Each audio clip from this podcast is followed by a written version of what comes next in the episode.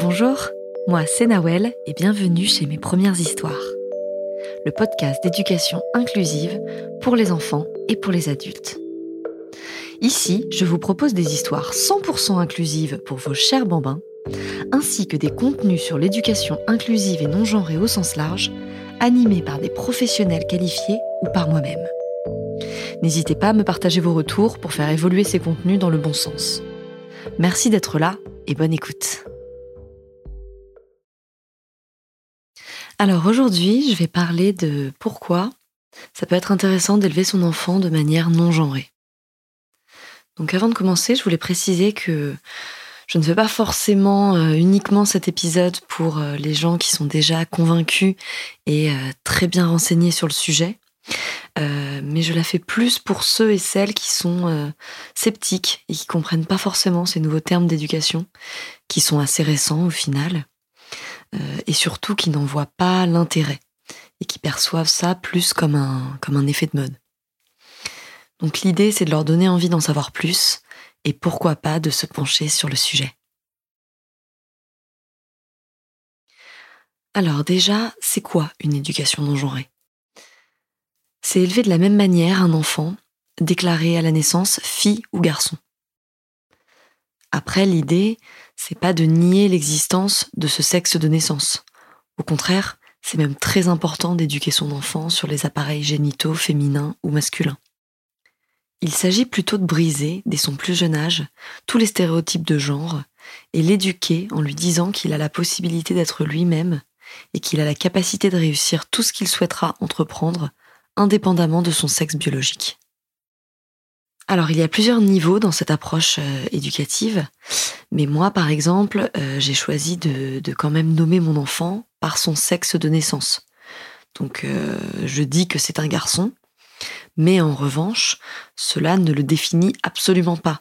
Et je ne mets aucune limite ni règle dans la manière dont je l'habille, les activités ou les jouets que je lui propose, etc.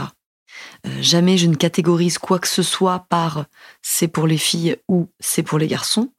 Et euh, il est encore trop petit là aujourd'hui, mais euh, bientôt, je le sensibiliserai aussi sur le sujet de la transidentité via des livres ou autres supports adaptés. Bientôt, donc, j'aurai également une fille et ce sera exactement la même chose. Je ne changerai en rien ma manière de l'éduquer. Alors, je vois deux raisons à pourquoi une éducation non genrée. La première étant l'épanouissement personnel de ton enfant. Le fait qu'il soit libre de faire ses propres choix en pleine conscience, sans être dirigé et influencé par les dictates de la société. Qu'il n'ait pas honte et qu'il assume pleinement ses goûts, ses avis et ses envies. La deuxième raison est plus sociétale, dans le sens où ça va permettre de lutter contre les inégalités entre les hommes et les femmes. Donc euh, c'est un vaste sujet malheureusement, euh, mais euh, cette deuxième raison donc va être divisée en plusieurs parties. Et dans cet épisode, on va surtout parler des violences que subissent les femmes en France au quotidien et dont les hommes sont épargnés. Alors voici quelques chiffres, histoire de savoir de quoi on parle. Donc aujourd'hui, en France, on sait que les femmes représentent 96% des victimes de viols ou tentatives de viol et 99,5% des agresseurs sont des hommes. En 2020, euh, on compte à peu près 25 000 viols, donc euh, ça fait 3 viols toutes les heures, et on compte 30 000 agressions sexuelles autres que les viols. Quant aux violences intrafamiliales, on en compte 130 200.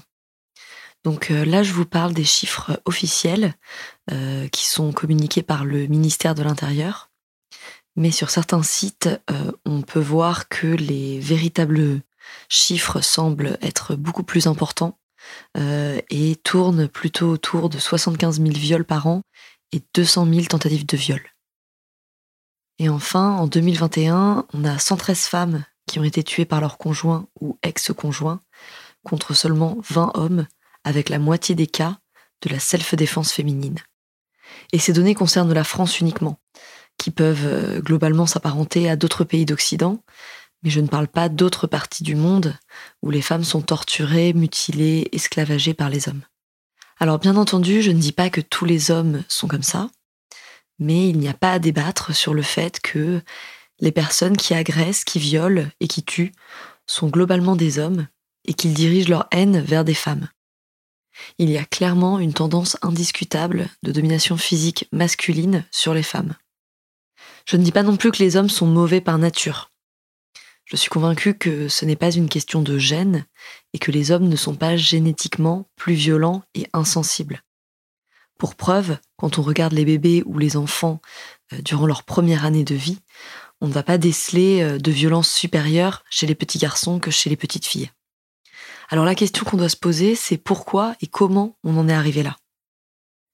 Si on retrouve un, un comportement commun chez une grosse partie de la population masculine et pas chez la population féminine, c'est qu'à un moment donné, on a dit, on a montré à ces hommes, de manière directe ou indirecte, que c'était comme ça qu'il fallait agir.